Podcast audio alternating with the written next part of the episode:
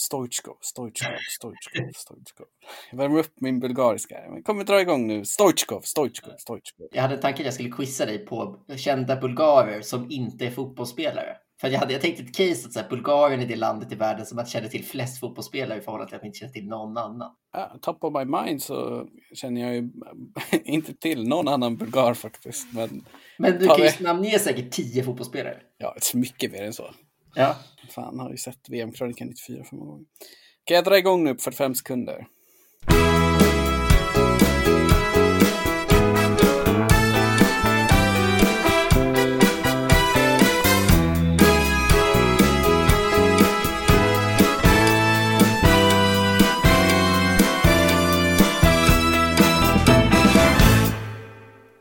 Hej och välkomna till podcasten Alla världens val med mig Björn Bänsler och Anders Lindell. Idag så ska vi till ett val i ett land där antalet som kan gå och rösta bara blir färre och färre. Befolkningen blir äldre och äldre, men de politiska frågorna verkar vara evigt de samma. Ett land där den relativt unga demokratin en gång valde en före detta kung till premiärminister. Ja, vart ska vi idag, Anders? Idag ska vi till Bulgarien som har valt till parlamentet den fjärde april. Man har, man har ju en president också, men det är, det är parlamentsvalet som är i fokus. Balkans kanske pärla. Vad har du på, vad har vi för liksom, detaljer kring det här valet? Ja, men om vi, vi börjar med liksom setupen här. Det finns ju mycket. Vi, det här är ju ett av de, har ju varit ett av de roligaste länderna att läsa på om eh, hittills i den här serien. Men eh, om vi bara ska prata lite om vad man har för demokratiskt system till att börja med. Och så är vi ju då en, en republik.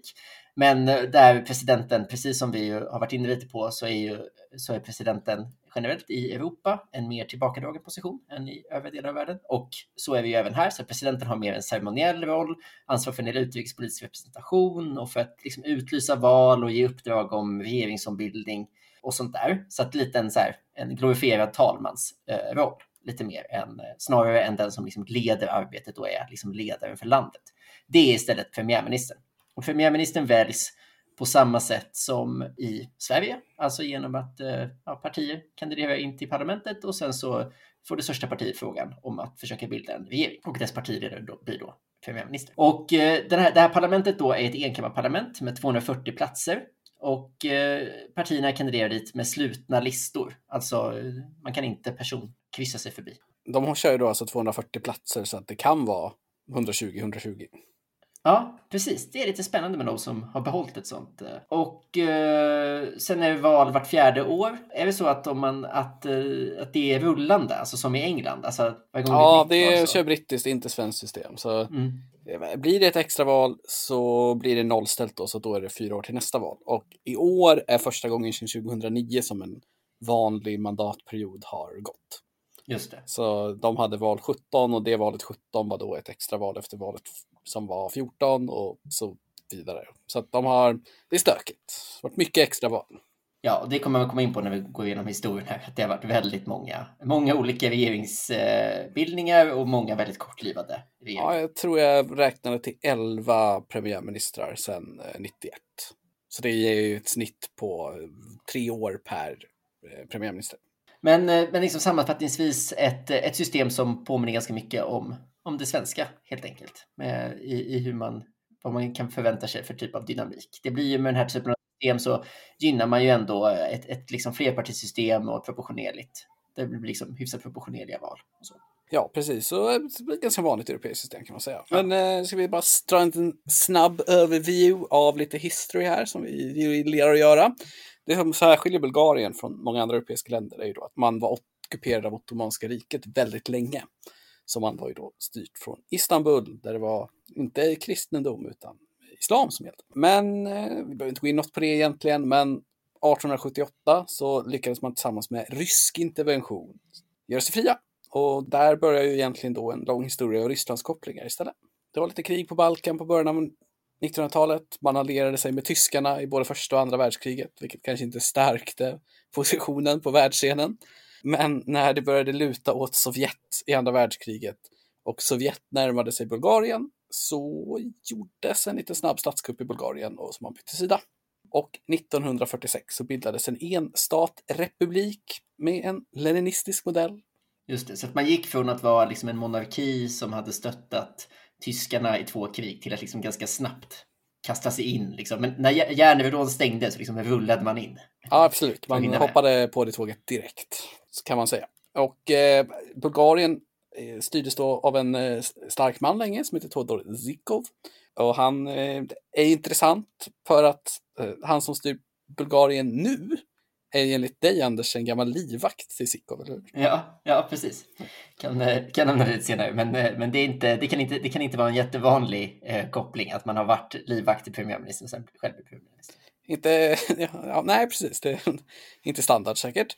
Eh, det, det man kan säga om Bulgarien under, under östperioden var ju att det, det var nog inget annat land som faktiskt försökte ansöka om att gå med i Sovjetunionen. Men det gjorde Bulgarien vid två tillfällen. sextiotre och sjuttiotre. Det är oklart hur seriöst det här övervägdes av Moskva eller riktigt varför, men inget annat land ansökte om detta i alla fall.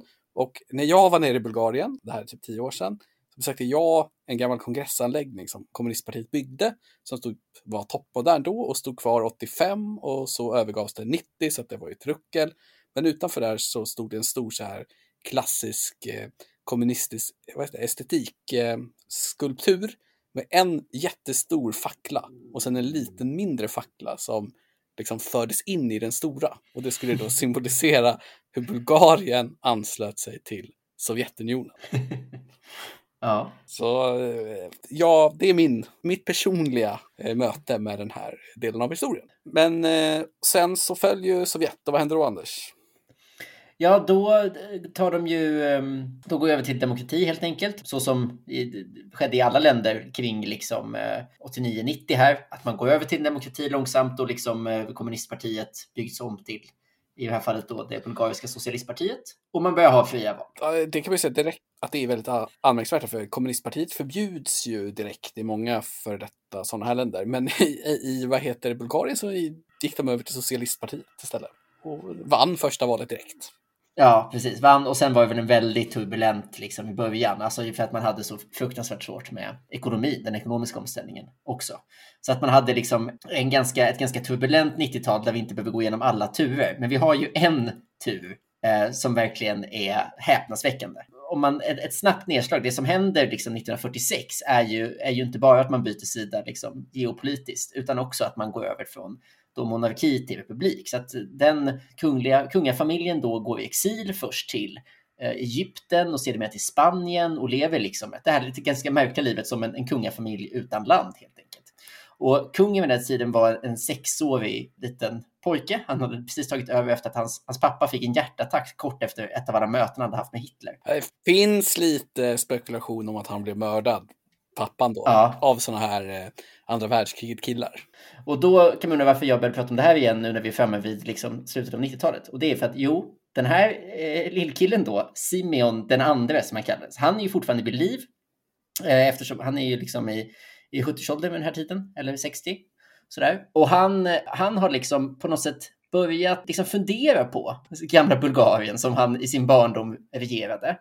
Och under de här väldigt turbulenta tiderna så, så bidar han lite sin tid, och det börjar liksom komma upp en del nu när, när liksom kommunismen har fallit, så, så finns det en del krav i Bulgarien på att man ska gå tillbaka till monarki. Liksom. Det var ändå ett system som innebar viss stabilitet, tycker man. Så, eh, så att han, när han till slut återvänder, då möts han liksom av ett ganska stort folklig entusiasm.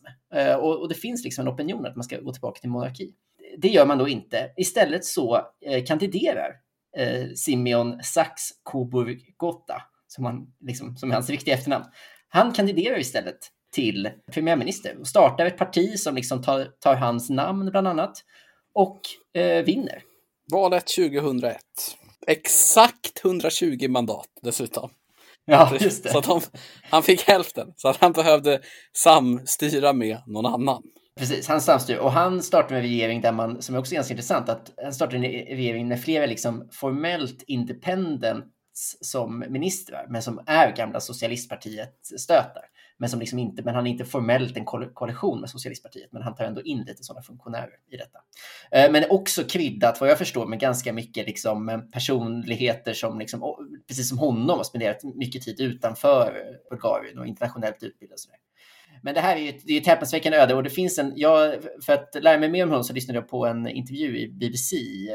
B B C har en podd som heter typ History Hour, tror jag. Där hade de intervju med honom som vad jag gjort för några år sedan, men liksom när han själv resonerar och pratar om det här, att det var väldigt medvetet att han kom tillbaka sent till exempel, att han inte kastade sig in direkt i början på nittiotalet, utan att han väntade tills liksom några andra försök hade kört i botten. Ja, det är ju en jävla comeback alltså. Det, ja, det, det får man ju se. Det, det är liksom... Det är en otrolig, om man ska jämföra med en sport så är det liksom som när Michael Jordan helt enkelt kom tillbaks. Typ. Ja, comeback. Efter liksom femtio år. Däremot så gick det ju, jag tror faktiskt att han kom, alltså han liksom kom tillbaka in i landet typ nittiosex femtio år. Har jag... Ja, efter, efter att ha åkt fyrtiosex. Så att det var liksom femtio år. Ja. Och grejen är att det finns ju, historien bjuder som bättre när han efter valet tjugohundrafem, då förlorar de, då går han tillbaks liksom.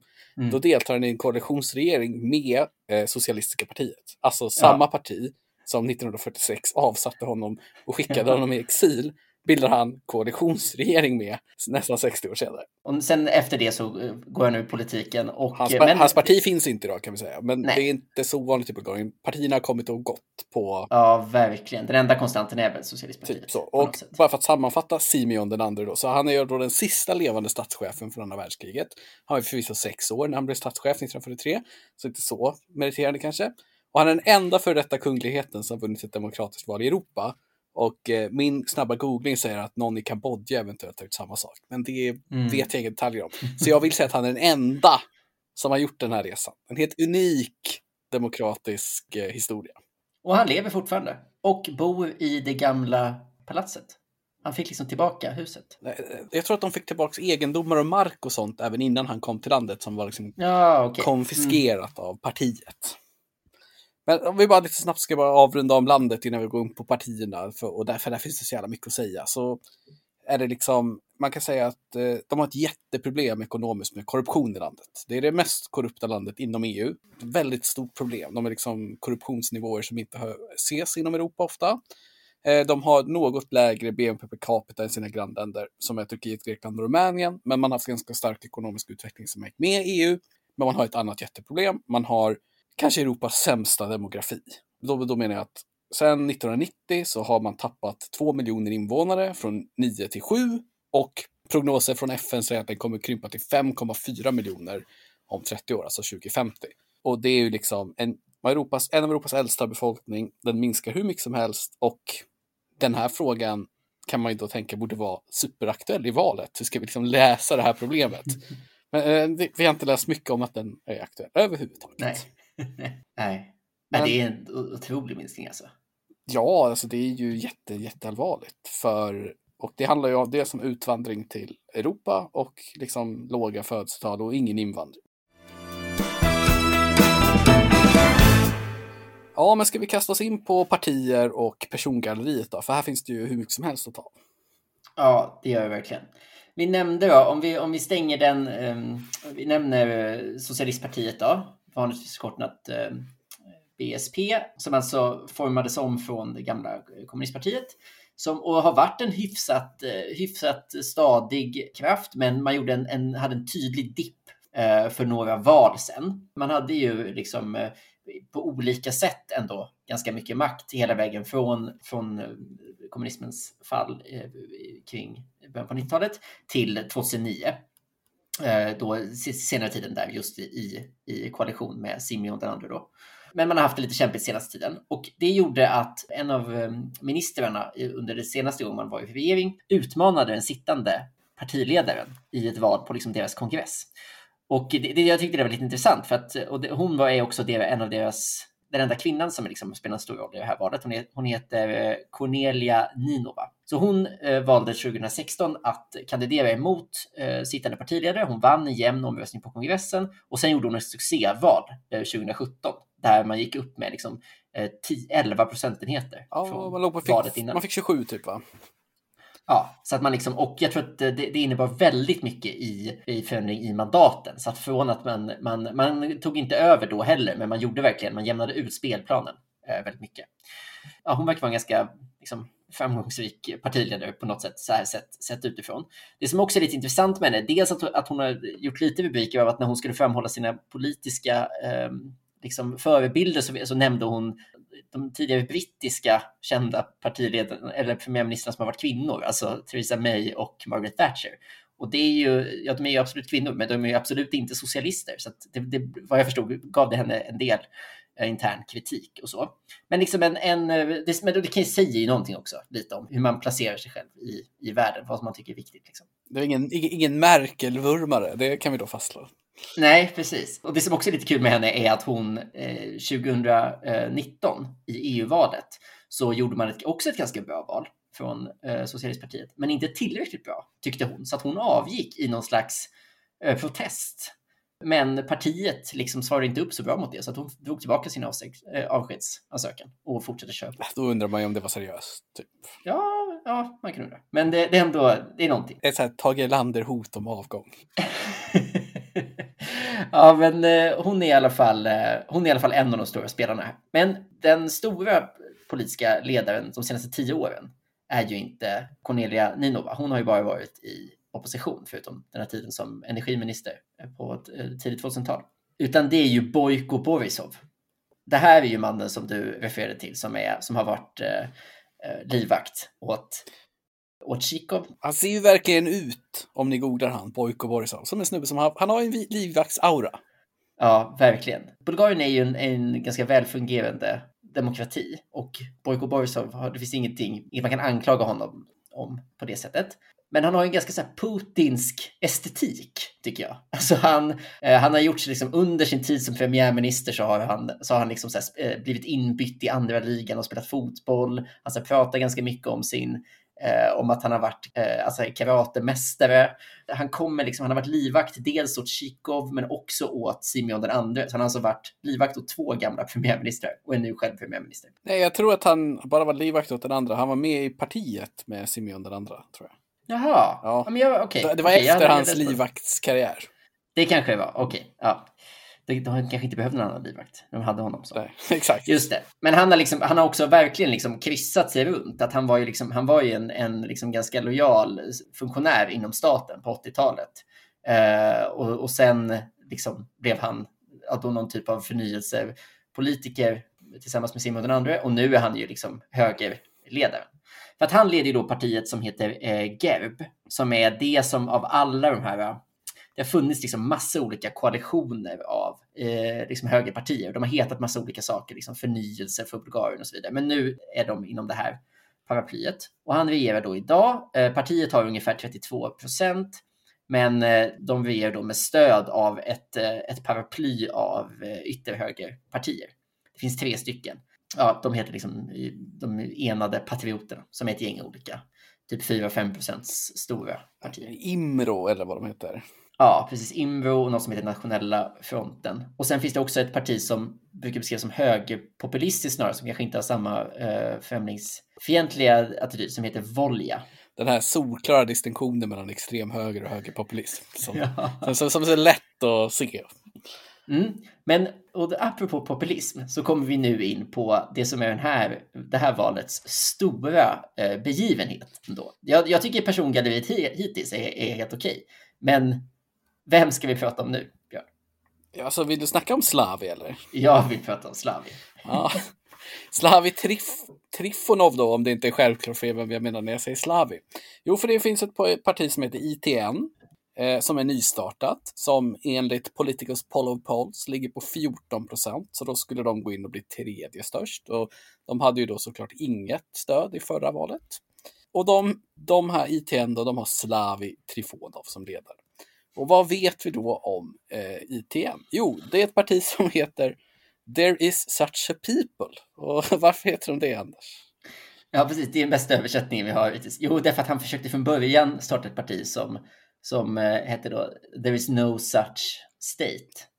Alltså jag, jag vet inte hur man ska översätta det på svenska, men det, det här är ju då översättningen från bulgariska till engelska. Men alltså, ja, han, han försökte starta ett parti som hette liksom, det finns in, ingen stat. Eller det, det finns ingen sån här stat, tror jag. Men det finns ingen här There is such a people är också, råkar också vara ett av Slavi Trifonovs album. För han är en musiker. Och Anders har besökt Spotify. Han är väldigt bred också. Han har gjort en del folkmusik, en del så lite trallvänlig, så kampsångsrock. Och, och han har också gjort ett album som kanske inte gick så jättebra, där han liksom också försökte på en hiphop-karriär. Showtime. Mm.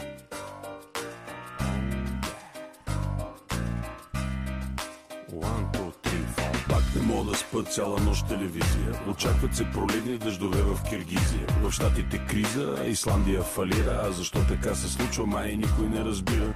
Гледам стари филми, слушам стари парчета. Не е ли вече време за промяна на сюжета? По-добре си лягам, че стана време за ставане. Такива са... Men det här är ju verkligen en allkonstnär inom liksom bulgarisk media. Han har varit liksom dels musiker men också programledare och haft en egen talkshow som var jätte, jättestor. Startat en egen tv-kanal. Alltså han är verkligen, verkligen, verkligen en mediapersonlighet. Vad skulle vara en svensk motsvarighet? Om, om, du, tänk, om du tänker att någon liksom... från det breda svenska elitmedien skulle liksom starta en politisk rörelse. Ja, alltså jag vet inte. Så Timbuktu typ. Ja, men ännu mer liksom, jag vet inte, ännu mer folkkär på något sätt, tror jag. Som jag tolkar det. I alla fall, han är en klassisk, för att den stora politiska frågan i Bulgarien är nästan alltid samma, och det är ju korruptionsproblemet. Och att mm. det finns någon slags, tar du makten, då skor du dig på den. Det verkar vara liksom en omöjlig sjukdom att komma runt. Eh, och där finns det ett stort missnöje. Så det här partiet är anti-elit, anti-korruption, det är direktdemokratiskt, det är massa grejer. Och några av förslagen som I T N har, det är att de vill halvera antalet platser till hundratjugo i parlamentet. Man vill införa elektronisk röstning och e-demokrati. Man vill då med hjälp av den här e-demokratin införa lite direktdemokrati för att få lite fart på saker. Och man vill ha mer övervakning och kontroll via ombudsmän och insyn och grejer. Och man vill ha djupare integration med E U, samtidigt som man vill protect family values, inom citat, vad det nu innebär. Och man vill också införa compulsory voting. Alltså obligator- ja, obligatoriskt. Man måste rösta helt enkelt. Så, ja, så det händer liksom, det, det är en stökig grej. Men det, han verkar ju onekligen vara den som dominerar valrörelsen. Ja, precis. Och han har liksom varit väldigt mycket pratar redan om sig själv som segrare, säger att han inte ska stötta något av de traditionella partierna och sånt där, vilket är ju väldigt kaxigt om man ligger på strax under femton. Liksom. Ja, men det är ju bra för ett helt nystartat parti. Men ja, precis. Men läser man liksom engelskspråkiga tidningar och så, så finns det ändå en så här, alltså det är ju den självklara berättelsen om det här valet hittills, är att så här, det kan bli han som leder nästa regering. Liksom. Men det kan det ju inte bli. Fan vad latar de med sina vinklar i sådana fall. Ja, ja men jag tycker att det är, men, men det som jag tycker är, är kul ändå med det här är ju att så här, det känns ju, det finns vissa mönster tycker jag när man, när man läser om olika länder. Då, liksom, den europeiska populismen är ju nästan alltid högerpopulism alltså, och, och så är det precis som du sa att det handlar om så här, vad ska man säga? Ska man säga det här är extremhögern? Ska man säga är det högerpopulism hit och dit? Men det här känns ju verkligen som en ganska renodlat just populistiskt projekt. Det, det är verkligen en bred kyrka. Det känns inte som en täckmantel för ja, eh, alltså, nynazism. Sen, san, sannolikheten ja. Att han lämnar under mandatperioden måste ju kännas jättehög spontant. Ja, blir uttråkad efter. Men eh, vi har väl en rolig spelare till som du har spånat in, eller hur? Ja, och det här, här tycker jag finns en hel del liksom, eh, här, här finns en hel del svårigheter för att förstå det här landskapet. Men det finns liksom inte bara ett parti som är stort i, i opposition liksom, utan ett av de andra partierna som har styrt, styrt tillsammans med Socialistpartiet och så tidigare. Det är ett parti som heter D S P som typ betyder eh, eller så här, liberal eh, demokratiska partiet eller något sånt där. De är liksom ett, ett ja, ekonomiskt liberalt mittenparti typ, som har tio procent idag, så att det är absolut inte ett liksom, det är inte en liten kraft, utan de har varit en ganska beständig eh, mittenrörelse i Bulgarien. Ja, de verkar och de nio procent sist verkar de ha haft typ. Så det är ju riktigt bra. Ja, men de är liksom, och de har utgjort eh, liksom, haft en del ministrar under Socialistpartiets eh, ledning och sånt där. Och de styrs, eh, eller styrs då inte av, men eh, har en medlem som är en väldigt omdebatterad eh, politiker som heter Deljan Pevski. Och hans, hans smeknamn är Kulmagen, men det har blivit liksom en, en, en stor grej. Att man liksom han är tjock helt enkelt. Och han är, framförallt så är han ju liksom eh, ekonomiskt fet. Han är ju verkligen en, liksom en mediemagnat. Han äger många stora medier i Bulgarien. Så att liksom, om det ena partiet leds av, av en liksom personlighet framför kameran, så är det här verkligen en personlighet i styrelserummet. Liksom, det finns liksom en, en ständig mytbildning kring att han egentligen styr väldigt, väldigt mycket i bakgrunden. Uh, jag kan inte jag säga, bedöma djup, någonting om det. Ha, du vet, han är någon slags djupa staten i Bulgarien. Den regisserade demokratins eh, puppet master. Ja, och senaste gången som man liksom kastade om, senaste gången man, man kastade om i, i regeringen, så var det just för att, att eh, Borisov ville typ visa att så här, ja men jag är inte styrd av någon annan, jag kan göra de här sakerna själv, alltså mer eller mindre uttalat. Men han finns inte på valsedeln den här mannen, eller? Det går inte Nej. Att rösta på liksom. Nej, men alltså han, han sitter i parlamentet idag, men mm. nu har han liksom uh, hoppat av, så nu kan han inte, uh, kan man inte rösta om någon. Så att uh, det finns verkligen en, um, dynamik, ja, en speciell där. dynamik där på honom, precis, där, han, uh, där man hela tiden förhåller sig till, oh, till honom. Men ska vi bara titta lite snabbt på opinionsläget då, uh, glida över dit. GERB, största partiet sist, trettiotre procent. De pollar på typ tjugoåtta tjugonio idag har jag sett. Och det är en återhämtning. De låg sämre till innan corona. Så han har ju liksom, den gamla livvakten har styrt upp skeppet under corona. Eh, så att de, serien, de gick, såg ut mot att backa mer, kanske mot tio procent. Men nu verkar de liksom ligga tjugoåtta tjugonio. Socialisterna verkar gått ner mot tjugofyra. Eh, och sen har de här Patriotpartiet, de verkar ha kollapsat lite. Mm. Eh, de var, hade nio, verkar ha varit nere på fyra. D P S. Men kan inte det vara, kan inte det vara att man har gjort om? För det var väl så här, tre små partier? Ja, något av de andra verkar uppväga upp och så. Så mm. liksom, högern om högern verkar hålla ungefär samma storlek kanske, men lite ja. Nya partier. Och så I T N nya på väg in liksom. Eh, och det är väl typ det som har hänt. Det finns inget miljöparti eller så liksom. Och det ställer upp ganska många partier, men det sitter ju faktiskt bara liksom sju eller åtta i parlamentet nu. Men det är ofta för att de har en tradition av att bilda valkoalitioner då, de små partierna. Mm. Eh, har vi några sakfrågor som bränner då? Har du sett något där eller? Nej, men det är ju alltid det är många det finns ju ofta en Rysslands fråga som vi varit inne på i andra. Eh, och här är vi ju eh, har vi ju varit eh, liksom en väldigt väldigt nyligen beserade ju den senaste liksom spionskandalen. Där man eh, liksom har skickat hem, och man har skickat hem flera liksom, ryska diplomater som man har kunnat avslöja håller på med underrättelseverksamhet. Så där. Men eh, ja, det är väl inte en partiskiljande fråga. Sen är det ju korruptionen såklart. Liksom. Korruption mm. och utveckling, och sen är coronahanteringen har jag sett lite om. Att, alltså vaccinering och sånt. Ja, just det. Det har också varit en, det verkar vara en väldigt, eh, läste jag en artikel om att det finns en, eh, har varit en ett stor uppgång i att många av liksom deras, deras kända läkare från den inrikespolitiska coronadebatten har kandiderat i valet. Eh, så att det finns liksom eh, något eh, av de här lite mindre partierna har haft liksom en profilerad läkare på sin, på sin lista. Och jag vet att hälsoministern som också är läkare från början eh, är listetta i någon av valsedlarna och sånt där, valkretsarna. Så att eh, det verkar vara som att det finns en, en liten eh, ökning av, eh, alltså de har fått så mycket airtime helt enkelt nu att de testar en politisk karriär. Det känns lite opportunistiskt på något sätt, men de kanske tar chansen när de får den snarare.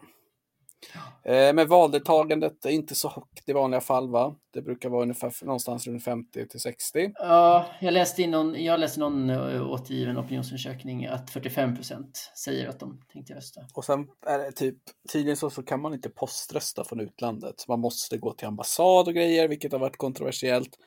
Eftersom det är ju corona och det är regler och det är undantagstillstånd och det är lockdowns i utlandet och sådär. Så till exempel Paris stängde ju ner nu, då det blir krångligt att gå och rösta i bulgariska valet i Paris och sådär liksom. För att det är en väldigt stor diaspora. Och, och då är ju då givetvis eh, våran absoluta favoritkandidat ute och svingar om det. Eh, det vill säga Slavi då. Som ju tänker att han är ett parti som hade gynnats av de här rösterna. Medan de två stora, GERB och B S P, då egentligen inte tycker att de gynnas av att det är lätt att rösta utlands. Så de ser ju då till att motverka det. Så där finns det väl lite så här, det är väl ingen stor fråga så, men det, det är ändå intressant möjlighet att rösta från utlandet när man har så stor eh, diaspora. Och annars har inte jag sett någon annan i korruptionsfrågor, ekonomi, hälsa och så. Och bara för att knyta till den sektorn, det är ju korruptionsfrågan som är den anledningen till att den här eh, kulmagen-killen då har, har tagits bort från D P S-listan. Gissningen är väl att han bedöms vara för stort sänke, liksom, för att det är så stort tryck på att man inte ska vara, ha med liksom, eh, den typen av kopplingar. Mm, ja, men det var ju allt, höll jag på att säga. Det kanske var det. Det är ju kul i ett val som är så pass, eh, där det är en så otydlig eh, outcome. Liksom. Det, man har ändå varit van vid eh, i Bulgarien att de har två ändå väldigt tydliga läger. Alltså det har inte varit någon tvekan om vem som är höger och vem som är vänster. ja, sen har det inte varit alldeles enkelt ändå. Man har ju vid flera tillfällen haft liksom att regeringen avgår, det är någon caretaker ett tag och sen avgår den och så hoppar man tillbaka till gamla regeringen och sådär. Så att det finns ju, det är klart att det inte har varit enkla regeringsbildningar, men det ändå funnits hyfsat tydliga majoritetsförhållanden i alla fall. Eller tydligt om man har ett majoritetsförhållande. Här kommer vi inte bli så. Det, det vet vi väl redan att det, kommer, det, det är för jämnt mellan högern och vänstern för att det ska bli en tydlig majoritet för något av de gamla blocken. Ja, så ser det verkligen ut. Det blir spännande att följa i alla fall. Jag kommer ju då givetvis hålla koll på hur det går för I T N i valet. Det är det jag kommer titta på. Ja, det blir spännande. Ja, men då lämnar vi Bulgarien. Eh, vad är nästa avsnitt då, Anders? Jag tittar på vårt särskema här. Det ser ut att vara Samoa. Ja, så nästa gång åker vi ut tillbaka till eh, Stilla havet. Då hörs vi då. Återseende. Hej då.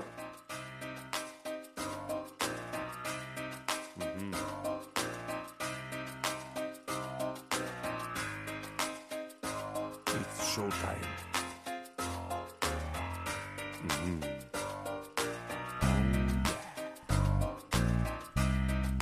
One, two, three, four. Пак не мога да спа цяла нощ телевизия. Очакват се проливни дъждове в Киргизия. В щатите криза, Исландия фалира. А защо така се случва, май никой не разбира. Гледам стари филми, слушам стари парчета. Не е ли вече време за промяна на сюжета? По-добре си лягам, че стана време за ставане. Такива са рисковете на живото предаване. Не се бавете с нас, защото който ни закача, после не успява да се върне в мача. Скапана държава, некадърни политици, на сериозно са се взели и не понасят базици. Отпуснали са задница в тежки кресла, въобще не подозират, че ги чака Тесла. Кой каква кола си купил, кой коя решил да чука време, някой да изхвърли буклука.